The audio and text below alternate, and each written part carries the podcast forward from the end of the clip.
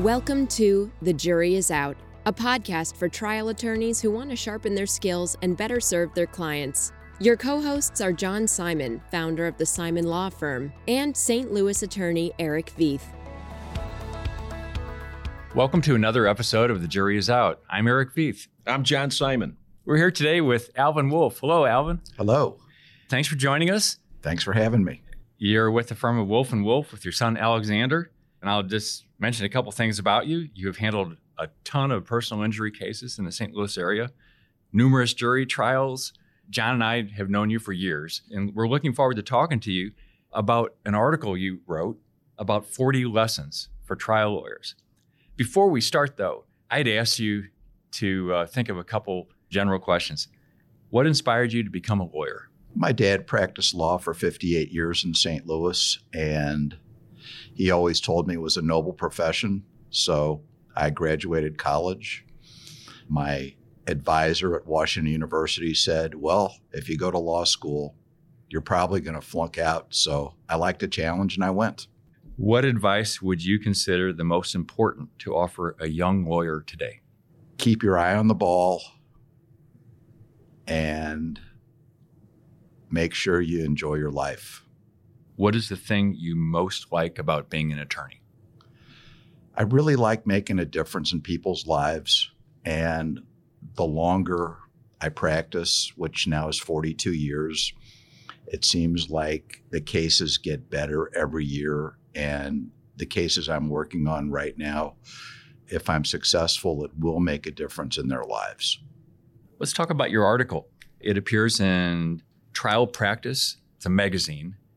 I think it was published in the Colorado Trial Lawyers magazine.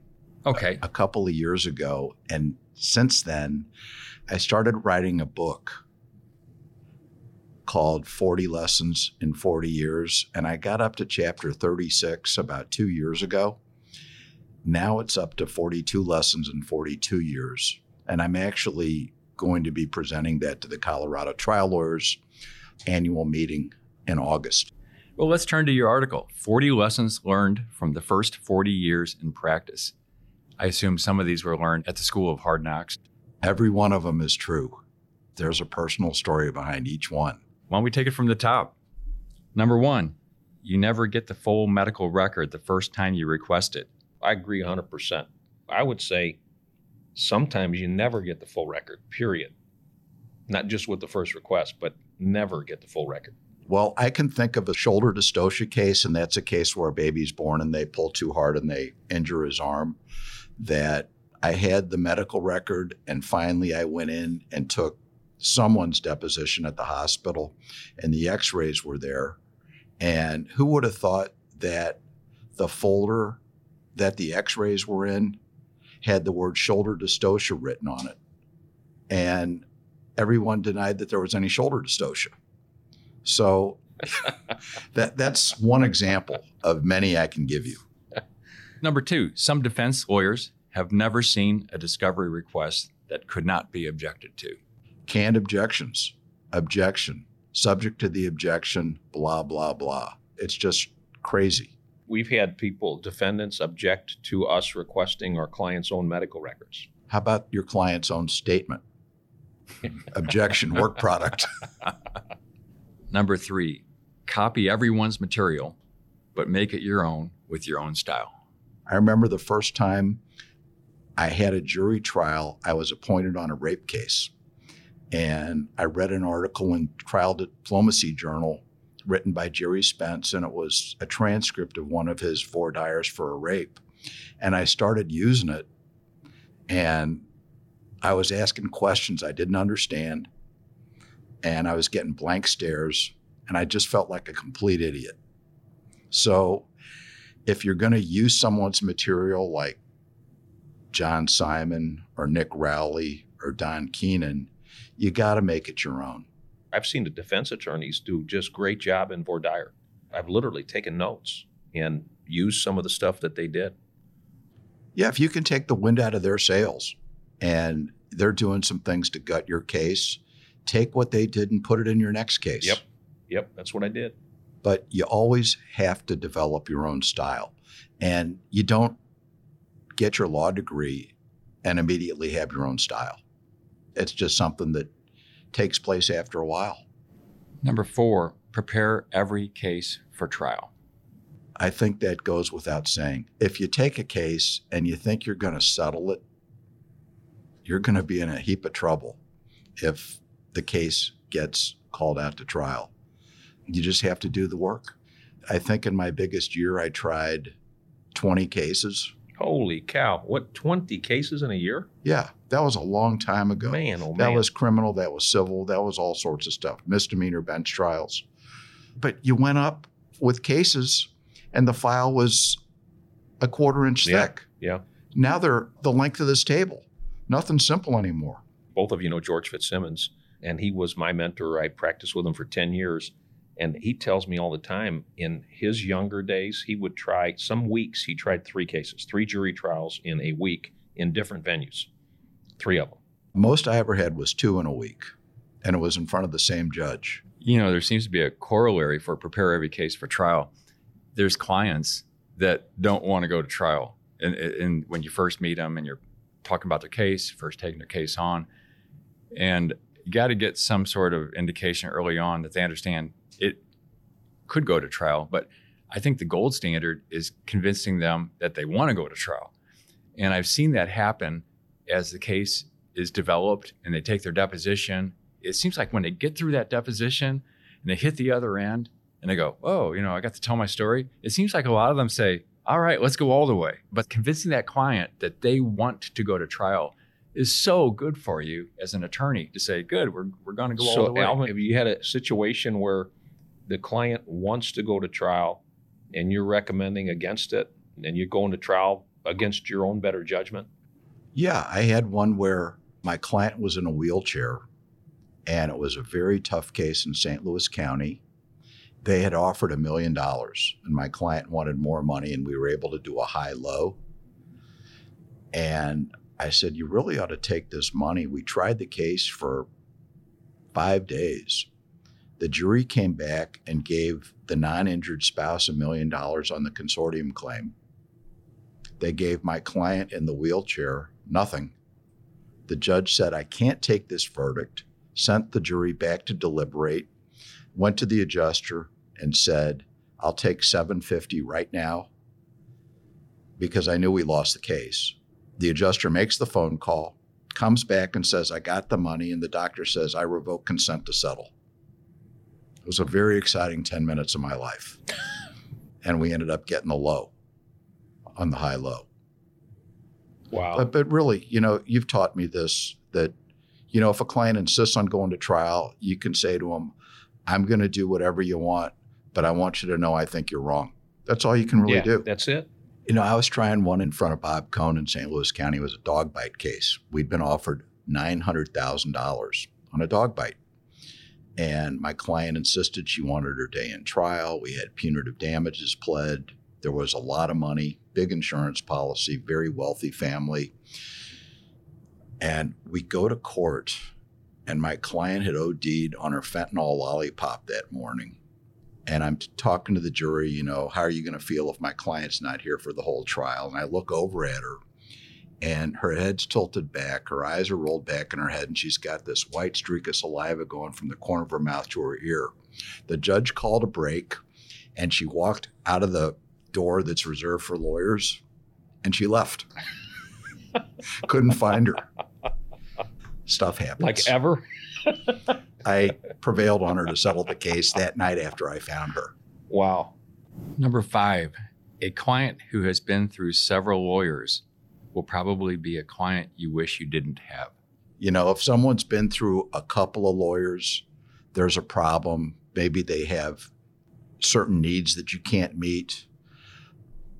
The cases I do take are the ones where they say the lawyer won't call me back because there's a lot of lawyers that don't return phone calls and there's a lot of lawyers that don't communicate. And these lawyers are walking away from some very good cases. Your clients are people. You have to treat them the way you want to be treated. My practice is I return every call every day. And if someone sends me an email, I send them a response. And unless they really invade my space, I let them do whatever they want. They've got my cell phone. Most of them realize that when I'm this responsive, they're going to give me my days off. They're going to respect holidays. And, you know, some of them may get liquored up at night and call me at three in the morning just because they want to talk. Client control is very important. The few times I let the client control the outcome did not end well. There can be a lot of Indians, but there can only be one chief. And while the client is in control of the outcome, the lawyer has to be driving the bus.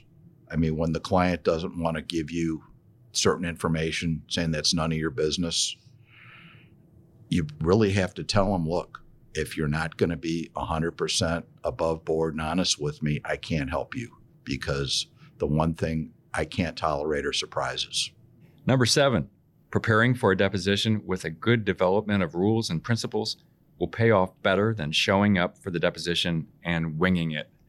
Well, That seems obvious. It does seem obvious, but you know, I was on the phone with a very good lawyer the other day who says I don't even get prepared for depositions anymore. I just go in and take them.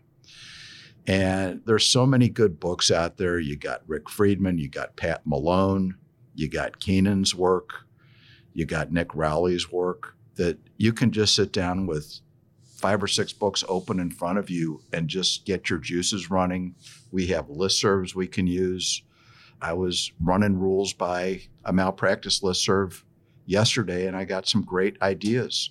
And you can start off with just some scatterbrained thoughts and you just throw it out there. And people are really going to help you get focused. My son and I do a lot of role playing in the office where he'll say, I'm going to be taking your deposition and this is who you are. So we'll run the questions and I'll try to throw them off. And, you know, you, then you have decision trees. Well, if I get this answer, then I'll follow up with this. If I get this answer, I'll follow up with that. And if you don't do something like that, you may not be able to think that fast when you're in a deposition because when you're taking your deposition, you're looking at the witness, you're looking at your notes, you're wondering if anybody can see the sweat under your arms, And you're listening. and you're listening. You got a lot of things you're doing Yeah. at once. I've always made outlines for depositions. When I was young, I did it and I clung to the outline like a like a life raft. And then later I started and I still make the outlines, but I use it as a checklist afterwards. Before I end the deposition, I look at my, my notes and make sure I covered everything because I want to be listening better. When that comes home to roost, is fast forward a year and a half and you're getting ready for trial, you're reading the deposition, and you know a whole lot more about the case by that time. And you're like, oh, didn't ask this. You know, I wonder what this is. You know, theories change and emerge as you're working up the case. And you're like, wow, this is really a good angle. And then you read the depo and you're like, except I don't have any information about it. Yeah, I mean, I'm looking at a deposition I'm taking tomorrow a vascular surgeon on a death case. I got 14 pages of questions, single spaced, and I haven't even looked at my client's deposition yet to see what I'm going to ask from that. So it's good to have questions. You can ignore them, but if you don't have a plan, it's not going to end well usually. Number eight, when the jury asks for a liability exhibit and buzzes with a verdict within five minutes of receiving the exhibits, take whatever offer is on the table. Amen. True story. Trying a case for a lady who presented at a hospital with a one in a million presentation. It was an arteriovenous malformation that bled in and compressed her spinal cord. And the jury was out for about, I don't know, four or five hours. And the jury asked for three liability exhibits. And I was offered $900,000, which wasn't enough money for the injury but it was a tough case. And my client said, Don't take the money. And I didn't say anything. The jury buzzed in five minutes. I went to the client and said, You lost, take the money. We took the money, and it was 12 0. And I've got that verdict framed on the floor in my office. Number nine, defendants sometimes put really damaging information on Facebook and other social media. Perform social media due diligence as soon as the case is in your office. Yeah. Let's hear the story Some of my behind that clients one. do the same thing. Oh, for sure. One guy said, I just ran over someone on a tractor. I think I'm going to go to jail and I'm sitting here getting drunk right now. That was a good one. I had one that was titled Getting Ready for Work. This guy was just taking a big hit off of a big spliff reefer where you just see him blow it out to the music. And then he runs over my client on his motorcycle. My favorite one was I'm getting ready to have my favorite drink a lot. And he was in a car wreck that night with my client. So you have to go onto social media, and a lot of people don't have their privacy settings on. So it's wide open. Even after they get sued, their lawyers don't tell them to put on their privacy settings, and they continue to post stuff. I'll tell you the advice I give to my clients when I meet them for the first time. I ask them, do they use an iPhone, iPad, laptop, whatever it is, for the social media stuff? And I tell them, what I need you to do is, is go home, take your laptop, fill the bathtub up, and put it in the bathtub in the water, and don't replace it until after I'm done working on your case. And I tell every one of them that, and you know, they all laugh. And I say, well, you know, I'm kind of serious about it because about half of the clients do not listen on that issue, at least half. I had a, a, guy who was in an accident, his car rolled, it blew out his knee, terrible injury. It wasn't disputed, but he was a professional wrestler. And he gave a deposition, did a good job. I mean, his knee was blown out and he had surgery, and it was on local cable one night about a month or two before the trial. And I was flipping, and there I saw my client in the ring. I knew it was after the accident because he had a big brace on his leg. and right when I flipped to that channel, he was on the turnbuckle on the top. and he dove off onto the other guy and he won the match. I mean, he beat the heck out of this guy. I was really worried about it when I saw that, but I went back and read his deposition, and there's nothing that he said in his deposition that was really inconsistent with that. Give him credit, he did have the brace on. I mean, he had the knee brace on. So. Gave him credibility. Yeah, yeah. So we did settle it. And I'm not sure to this day whether the defense attorney was a local wrestling fan or not. Number 10, one good lay witness is better than any family members. Yeah, lay witness has no dog in the hunt. So we try to get people that I call move the money witnesses to know the client before and after and just have them come in and talk about the person and hopefully they'll be able to come up with an anecdote that'll ring true with the jury that'll help you. I mean, family members all want to see their parent, child, spouse do well. I like that. Move the money witnesses. What if all you got are family witnesses? How do you finesse I mean, that? Guys, to guy's got to have some kind of acquaintance or friend or something. Well, you go to their house and you got to sit with your client. Oh, they say, "Oh, I don't have any friends." You go there and you look at the pictures on the wall and you look in their scrapbooks and you find out who they are because they always have someone. Always. Well, maybe not always, but most of the time. Number 11, make your case about what the defendant did wrong rather than what random event injured your client. Yeah, that's just Don Keenan Edge stuff and everybody else who's written in the last 10 years. You want to tell your case from the defendant standpoint because, from what John was saying, you want the verdict decided on emotion and you got to present your case in such a way that when you tell someone about your case, you want them to say, holy shit, I hope that never happens to me. Because if they say, well, that's too bad, go get another case. You got to make it about the defendant is somehow a threat to everybody, and everybody includes the people on the jury. How emotional do you typically get while you're giving a closing argument?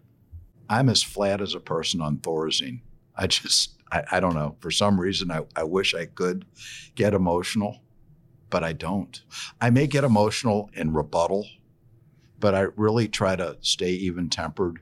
It's who you are. Yeah. Right. It's, it's like you were saying earlier. You got to be yourself. I have a theory about that. Is if you get emotional in a gathering, it's almost like it keeps the other people from feeling the emotion. I'd rather be flat. I'd rather be educational and let them hear the facts and then let them figure out what they mean. I kind of get emotional. There's a point where you got to ride the wave, and I think Rick Friedman talked about that, where there's a point where you got to make sure you're reading the room right, where it's appropriate. You got to build the case, and then the emotions work. Do you do this consciously? Do you think about no, not okay, consciously at all. I, I kind of wear my heart on my sleeve normally. You know, I just uh, I'm an emotional person. I get worked up about all kinds of stuff. I'm the guy riding the elephant blindfolded. I saw your Jonathan Haidt reference Right. yesterday. We had a, a slide of Jonathan Haidt's metaphor about the you know the, the the logical side of the brain being the rider of an elephant, the emotional side being the elephant.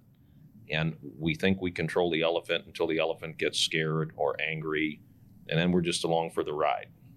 That's me. I'm a rider traveling on the top of the elephant.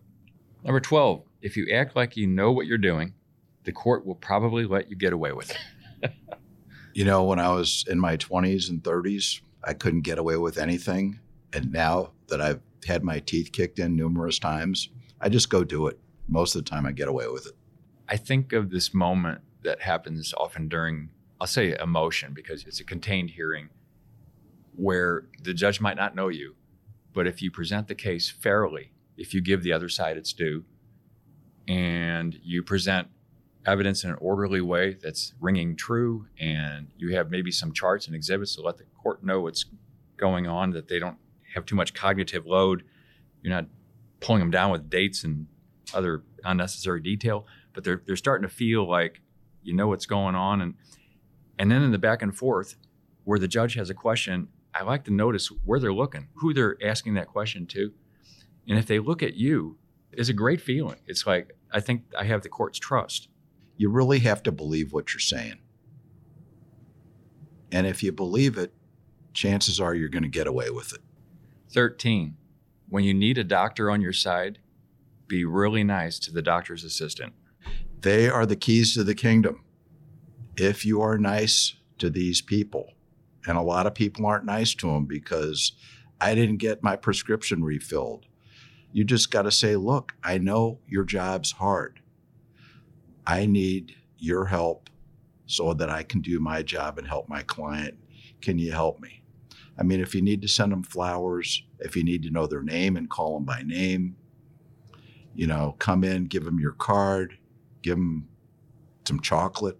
Be nice. Yeah, Be nice. it's not hard to be nice, especially if you want something.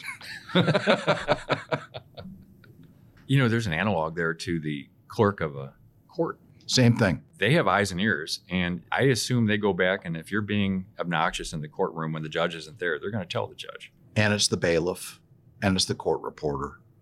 It's the whole backup for the judge. During a trial a couple of years ago, a, a bailiff, he was genuinely a nice guy. It wasn't hard to be friendly with this fellow. But by the, I think the third day of trial, he brought in, he was a deer hunter, and he brought in some deer sausage, and he gave the attorneys samples during a break. You know, there's no reason not to be developing real relationships in the middle of a trial. And the other thing is, these people can send you cases, even if you're not looking for it. If a court clerk sees you do a great job, they're going to see people that really need lawyers. And, you know, first they'll go to John and then they may come to me. 14. If the opening statement you give is your first draft, it's way too long and way too confusing. So I taught opening statements for Don Keenan at his Keenan Trial College for about eight years. And I would have lawyers for two days, eight lawyers, and they'd give me their opening statements.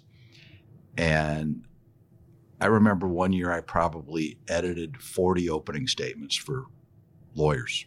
I'll go through 10, 12 drafts before I give it. And I want my opening to usually be about 10 or 12 minutes. And I've seen things that are such a mess and so much stuff in there that is just going to be confusing. If you ever read E.B. White's book, oh, The Elements of Style, omit needless words, omit needless sentences, paragraphs, everything. Just give them a bare bones approach to what your case is.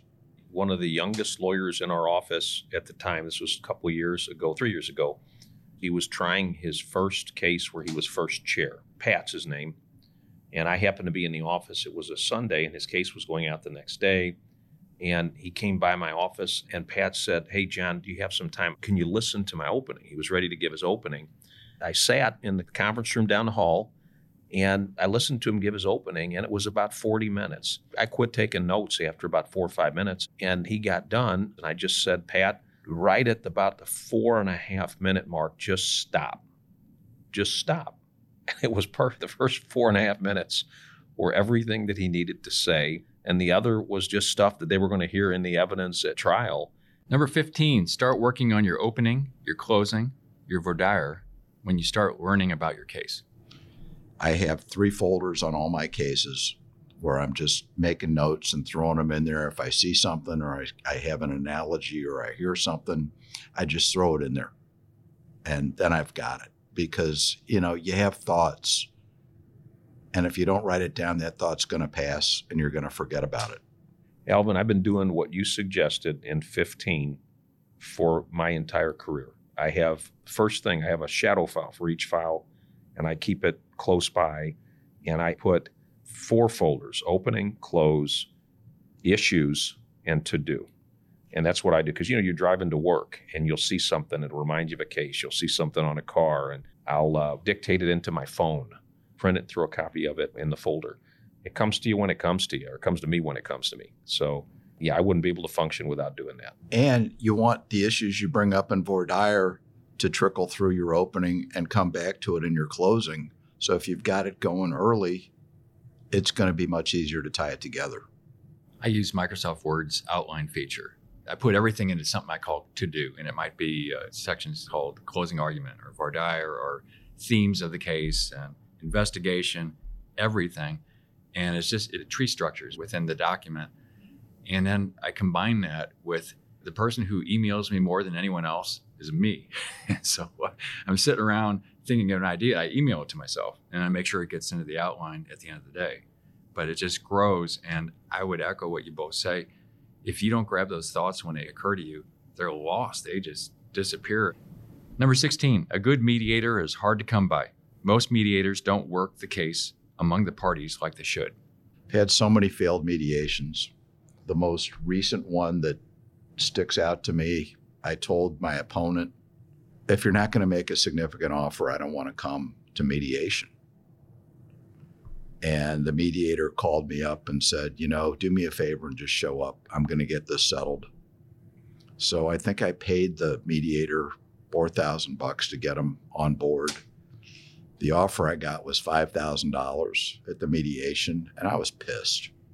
I said to the lawyer, What are you doing this for? Don't you have enough stuff to bill on? that you need to waste everybody's time? Number 17, we've already discussed making friends with the court clerk. 18, visit the scene of the accident. You got to go to the scene of the crime because if all you're doing is looking at it on Google Maps or Google Pictures, you're not going to see the nuances of maybe signs that are up there. You may see something that will be critical to your case, and you're also going to get some perspective on it. There's nothing like 3D and being in there. I agree. I think these diagrams on police reports or maps don't show you elevations, and and you don't get a sense of the expanse of the scene or, and they're the wrong. closeness of it. And the police reports are wrong. They got the wrong direction. They're checking the wrong boxes. I mean, these guys are thinking, oh, more paperwork, and they do it fast and they're sloppy. And one thing I'm having my clients do now is as soon as I get the report, I have them read the report, and if there's any errors, I have them send a letter to the department and ask that it be appended to the report. Because I think in a deposition, if they're saying the report's wrong, if they didn't say anything about it in advance, they're kind of screwed. No question. And it's the same thing with medical records. If you see something in a medical record that the client says that never happened, have them send a letter to the doctor and have them put it in the chart. Because then at least they're trying to correct it. They can't remove the record. The record's not going to get rewritten, but at least they're going to have a chance because, you know, in these cases, the client doesn't get to put anything in the records. Nor do they ever see what's put in the records. Right. Yeah. And a lot of it, the nurses are just pushing buttons. And sometimes they can hit the wrong button. It's incredible. You get these 5,000 page medical charts, and there's probably only 50 pages of original stuff. I don't know who reads your stuff, but I touch every page and No, we do med mal cases, especially. I look at every medical record. You have to, and I'm making them print them out. You can't read a record on a computer. You got to have it. You got to put stickers on it. You got to put a highlighter on it. You got to touch it because if you don't touch it, you're not looking at it. I use Acrobat Pro. It's and, awesome. And, and I've, I've gone to creating tons of bookmarks about annotating the record. And I make sure they're all OCR. And then I can put my own notes on the pages too. Uh huh. So it starts to work more like paper that way, where you can actually word search your own thought processes within the record now. Well, we'll take the pro and we'll put all the records from various providers in one document, Bates stamp the whole document. And then when it's OCR'd, you can just scan it for whatever term you're looking at. Right. It's phenomenal, phenomenal program. I recommend everybody get it if you don't have it. Yeah, agreed. 19, never call what happened to your client an accident. Eric, you just violated that on s- 18. You said it too. Did I say it too? You Did said I ac- violate it? my Okay. client was in an in accident. an the accident. knee, the Yeah, wrestler, the knee. You're right. The occurrence, the crash. the wreck. Because an accident makes it sound like, oops, it's an accident. It's nobody's fault. And worse than losing a case outright is having a jury come back on a fall down with zero zero fault. Oh, it was an accident. Number 20, most judges forget about foreseeability. Don't let that occur. Foreseeability is a great setup for your case. If it's foreseeable, it can happen. And you got to get the foreseeability in there. And they're going to push back with hindsight, right? Right. Hindsight's 20. Well, you know, what are all the possible things that can happen? Looking at it before it happens. You're going to go in and do a surgery. Your client can be bleeding. You can perforate something. You can cut something. It's all something that can happen. It's all something that needs to be explained to your client. And it's got to be foreseeable because if it's not foreseeable, then it's going to be an accident. Alvin, that was 20. That was fun. We got 20 more. So we're going to take a pause here and we're going to have you back on a separate episode for the next 20. You guys sure you want to put up with me for another 20? No. Yes. No. no. Yeah. Oh, that's very kind of you. Thank you very much. So uh, we'll see you on the next episode with 20 more. Thanks for joining us this time. Thanks for having me. This has been another episode of The Jury is Out. I'm Eric Vieth. I'm John Simon. See you next time. The Jury is Out is brought to you by the Simon Law Firm. Share your thoughts with John and Eric at comments at thejuryisout.law. And subscribe today, because the best lawyers never stop learning.